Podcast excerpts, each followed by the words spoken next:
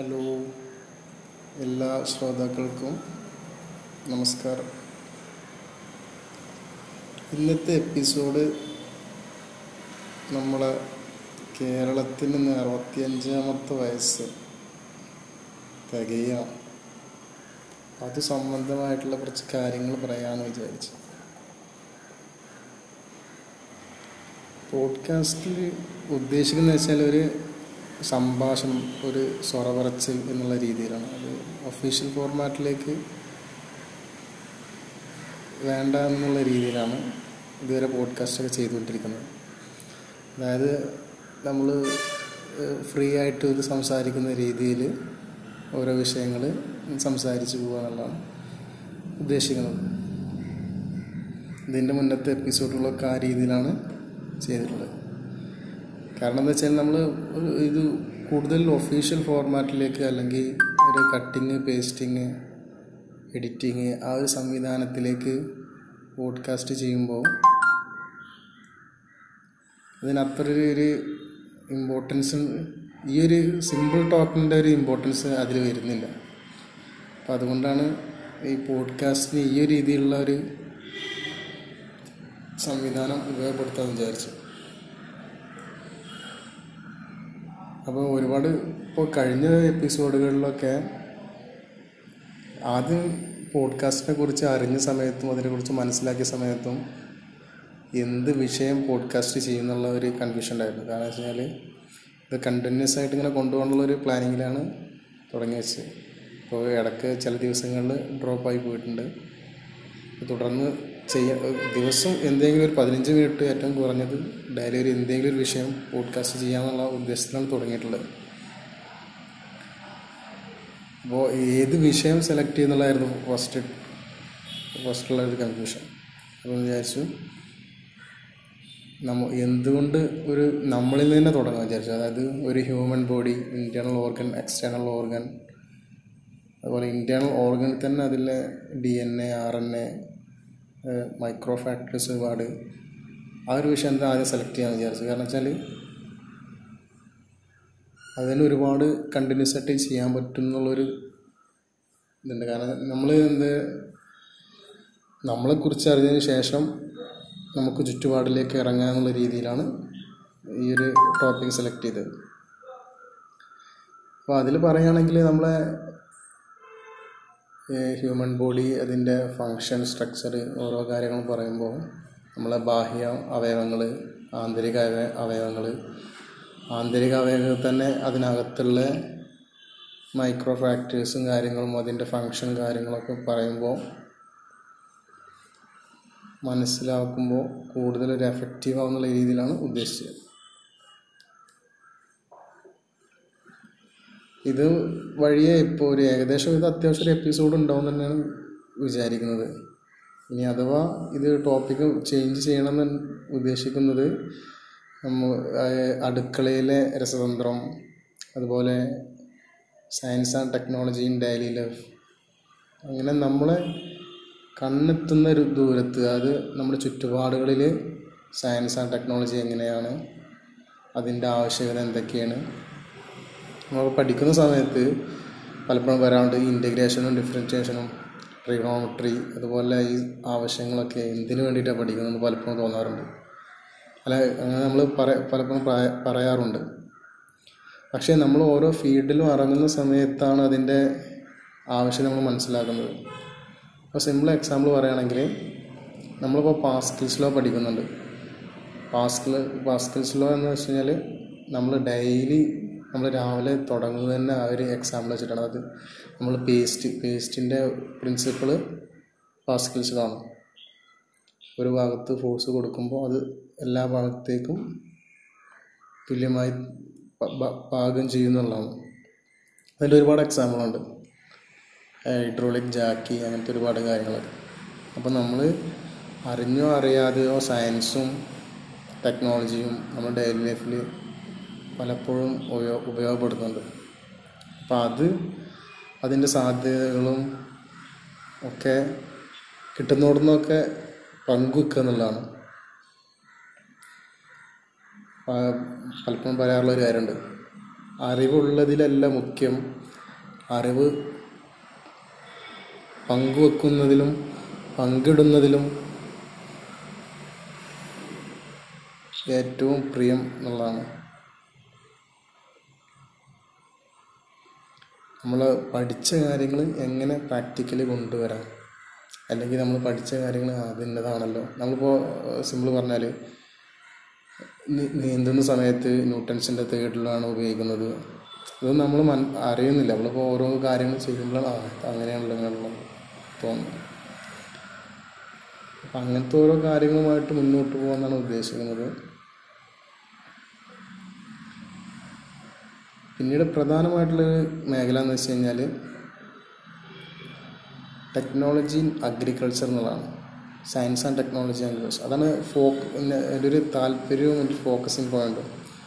കാരണം എന്താ വെച്ച് കഴിഞ്ഞാൽ നമ്മളിപ്പോൾ എന്ത് ഏത് ഫീൽഡിൽ ചെന്നാലും നമ്മളിപ്പോൾ സിമ്പിൾ പറഞ്ഞു കഴിഞ്ഞാൽ ഓരോ മനുഷ്യനും അധ്വാനിക്കുന്നതും ജോലിക്ക് പോകുന്നതും ഭക്ഷണം കഴിക്കാനും അന്നത്തെ നിത്യവൃത്തിക്കുള്ള ഇത് വേണ്ടിയിട്ടാണ് നമ്മൾ പോകുന്നത്.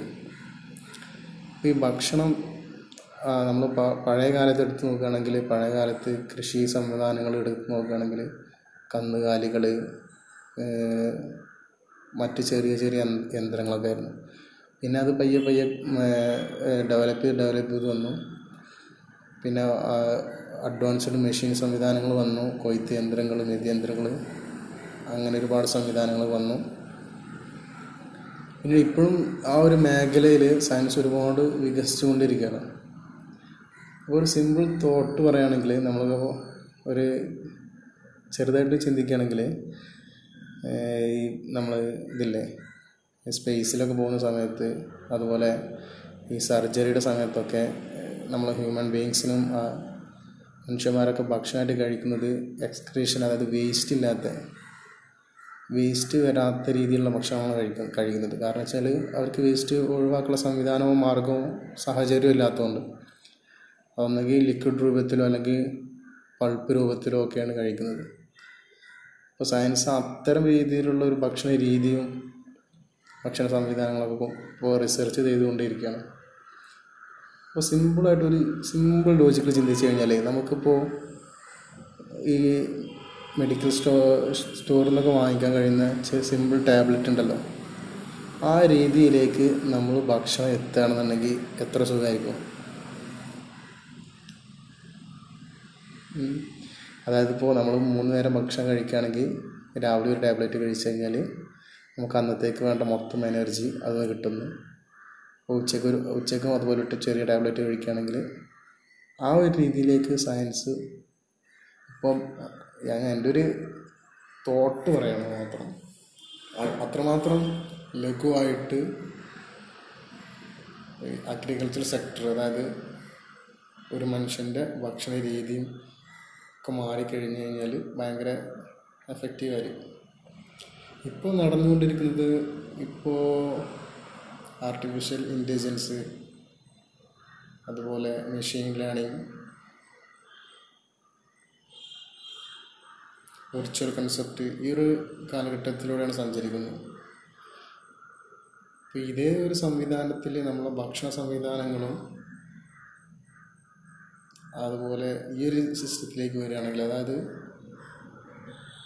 ഒരു കുറഞ്ഞ ഭക്ഷണം കൊണ്ട് തന്നെ നമുക്ക് അന്നത്തേക്ക് വേണ്ട ഫുൾ എനർജി കഴിക്കുന്ന ഒരു ചെറിയ ക്യാപ്സ്യൂൾ രൂപത്തിലോ അല്ലെങ്കിൽ വേറെ ഏതെങ്കിലും രൂപത്തിലോ ഒക്കെ ഭക്ഷണത്തിൻ്റെ ഒരു ഫോർമാറ്റ് വരികയാണെന്നുണ്ടെങ്കിൽ അത് സയൻസ് ഭയങ്കര ഒരു ഇതായിരിക്കും. നമ്മൾ ഇലക്ട്രോണിക്സിൽ പറയാറില്ലേ മൈക്രോ ചിപ്പ്, ഐ സി ചിപ്പിൻ്റെ കണ്ടു കണ്ടെത്തൽ വളരെ വലിയൊരു എല്ലാ കമ്പോണൻസിൻ്റെയും സൈസ് കുറച്ചു എന്നൊക്കെ പറയാറില്ല.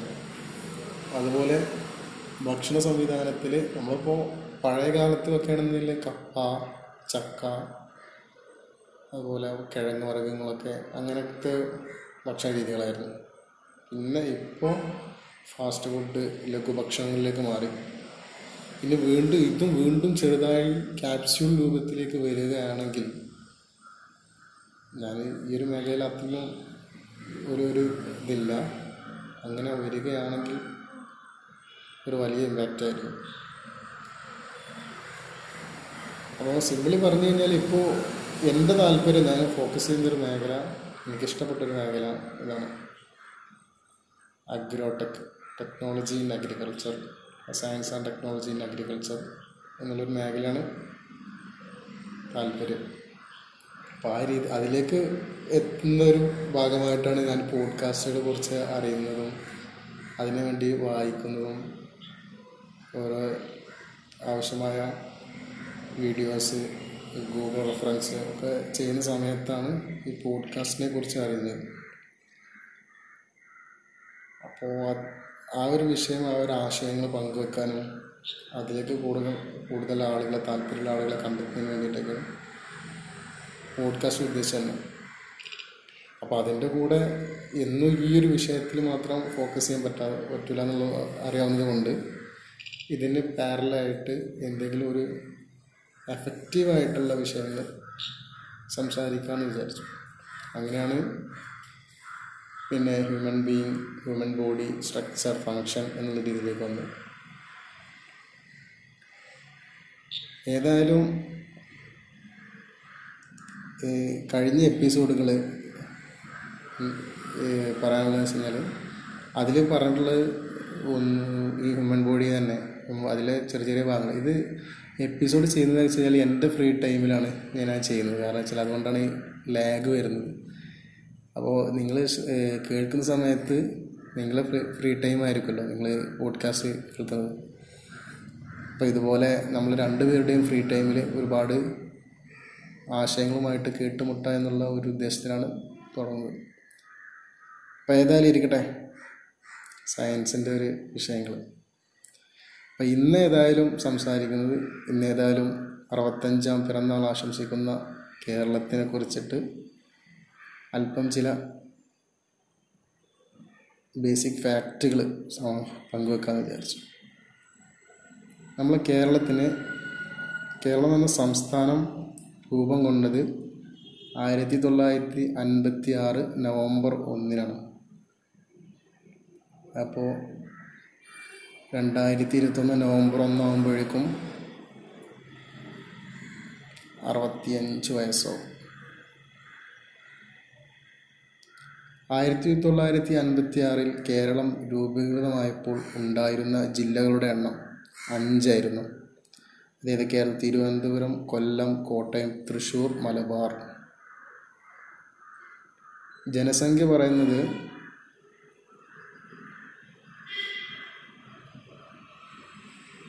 മുന്നൂറ്റി മുപ്പത്തിനാല് zero six zero six one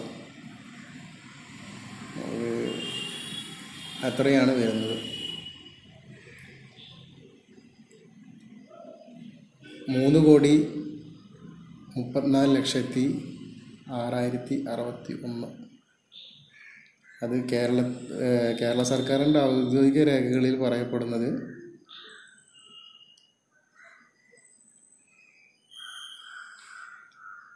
മൂന്ന് കോടി മുപ്പത്തിമൂന്ന് ലക്ഷത്തി എൺപത്തി ഏഴായിരത്തി അറുന്നൂറ്റി എഴുപത്തി ഏഴ് മൂന്ന് മൂന്ന് മൂന്ന് എട്ട് ഏഴ് ആറ് ഏഴ് ഏഴ് അതാണ് ഔദ്യോഗിക രേഖകളിൽ പറയുന്നത്.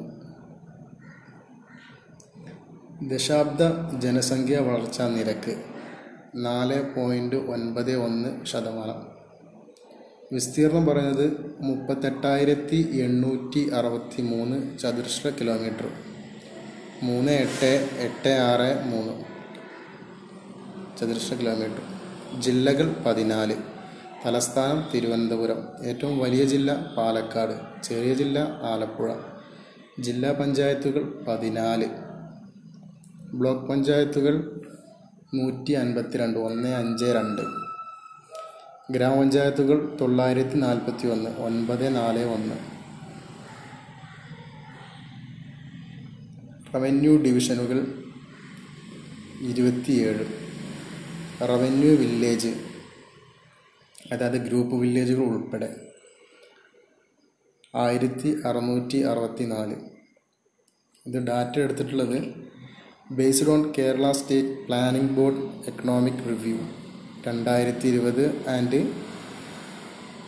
റവന്യൂ ഗൈഡ് രണ്ടായിരത്തി ഇരുപത്. ഇതിൽ നിന്നാണ് ഡാറ്റ എടുത്തിട്ടുള്ളത്. താലൂക്കുകൾ എഴുപത്തിയേഴ് എഴുപത്തിയേഴിൽ പുതിയ താലൂക്കുകൾ പയ്യന്നൂര്, കുന്നംകുളം. കോർപ്പറേഷനുകൾ ആറ്. നഗരസഭകൾ അതായത് മുനിസിപ്പാലിറ്റി എൺപത്തിയേഴ്, എട്ട് ഏഴ്. നിയമസഭ നിയമസഭാ മണ്ഡലങ്ങൾ നൂറ്റി നാൽപ്പത്, നിയമസഭാ അംഗങ്ങൾ നൂറ്റി നാൽപ്പത്തൊന്ന് പേരുണ്ടായിരുന്നു. അത് നൂറ്റിനാലാം ഭരണഘടനാ ഭേദഗതി പ്രകാരം റദ്ദാക്കിയിട്ടുണ്ട്. കേരള നിയമസഭയിലെ പട്ടികജാതി സംവരണ മണ്ഡലങ്ങൾ പതിനാല്, കേരള നിയമസഭയിലെ പട്ടികവർഗ സംവരണ മണ്ഡലങ്ങൾ രണ്ട്, രണ്ടെണ്ണം സുൽത്താൻ ബത്തേരിയും മാനന്തവാടിയാണ്. ലോക്സഭാ മണ്ഡലങ്ങൾ ഇരുപത്, ലോക്സഭാ സംവരണ മണ്ഡലങ്ങൾ രണ്ട്, ആലത്തൂരും മാവേലിക്കരയും. രാജ്യ രാജ്യസഭാ സീറ്റുകൾ ഒൻപത്. ഇന്ത്യൻ സംസ്ഥാനങ്ങളിൽ വലിപ്പത്തിൽ കേരളത്തിൻ്റെ സ്ഥാനം ഇരുപത്തി ഒന്ന്. അതിൽ ജമ്മു കാശ്മീർ കേന്ദ്രപ്രദേശമായതോടുകൂടിയാണ് കേരളത്തിൻ്റെ സ്ഥാനം ഉയർന്നത്. ഇപ്പോൾ നിലവിൽ കേരളത്തിൻ്റെ സ്ഥാനത്താണ് ഇരുപത്തി ഒന്ന്. ഇന്ത്യൻ സംസ്ഥാനങ്ങളിൽ ജനസംഖ്യയിൽ കേരളത്തിൻ്റെ സ്ഥാനം പതിമൂന്നാം സ്ഥാനത്താണ്. ജനസംഖ്യയിൽ ടോട്ടൽ ഇന്ത്യയിൽ നോക്കുകയാണെങ്കിൽ പതിമൂന്നാം സ്ഥാനത്താണ്.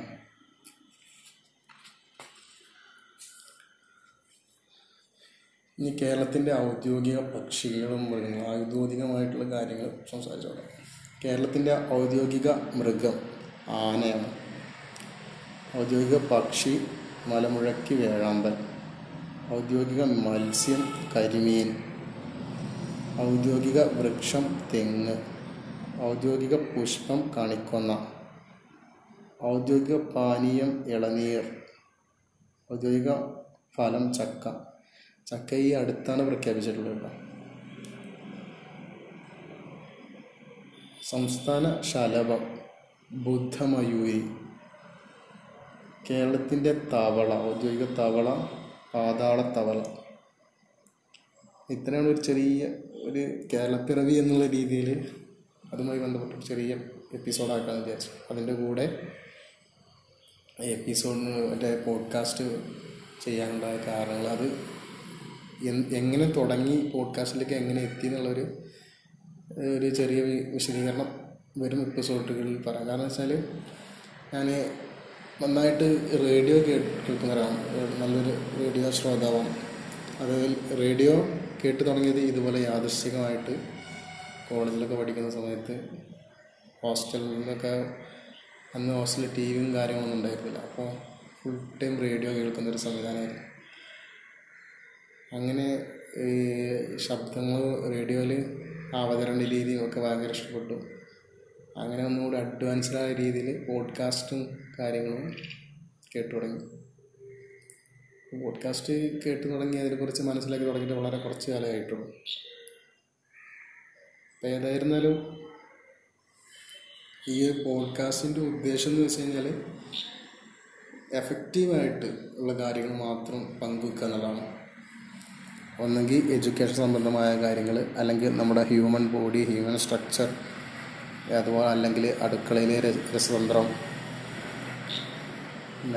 Daily life in science, science in daily life, technology and science in daily life, അതുപോലെ നിത്യജീവിതത്തിൽ സയൻസ് സംബന്ധമായ കാര്യങ്ങൾ ഒക്കെ. നമ്മൾ വലിയ വലിയ ബുക്കുകളിൽ നിന്നൊക്കെ പഠിച്ച കാര്യങ്ങൾ നമ്മൾ റിയൽ ലൈഫിൽ എങ്ങനെയാണ് വരുന്നത്, അത് എന്നാലാവുന്ന രീതിയിൽ പങ്കുവെക്കുക എന്നുള്ളതാണ്.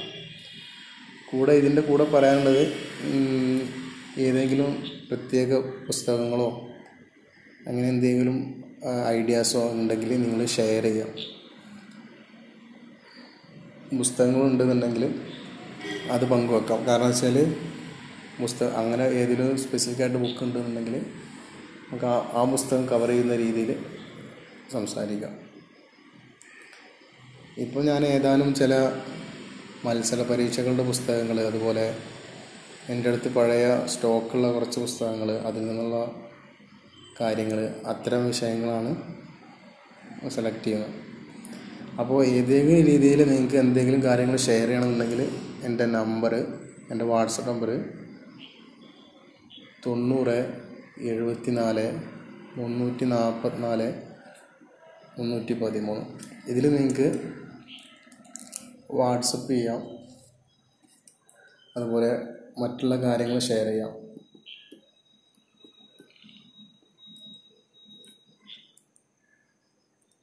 നമ്പർ ഓരോട്ടോണി പറയാം: തൊണ്ണൂറ് എഴുപത്തി നാല് മുന്നൂറ്റി നാൽപ്പത്തി നാല് മുന്നൂറ്റി പതിമൂന്ന്, nine zero seven four three double four three one three. ഈ പോഡ്കാസ്റ്റിൻ്റെ കൂടുതൽ വിശദമായിട്ടുള്ള കാര്യങ്ങൾ നെക്സ്റ്റ് എപ്പിസോഡിൽ പങ്കുവെക്കാം. പോഡ്കാസ്റ്റിൻ്റെ അൾട്ടിമേറ്റ് എയിം എന്ന് വെച്ച് കഴിഞ്ഞാൽ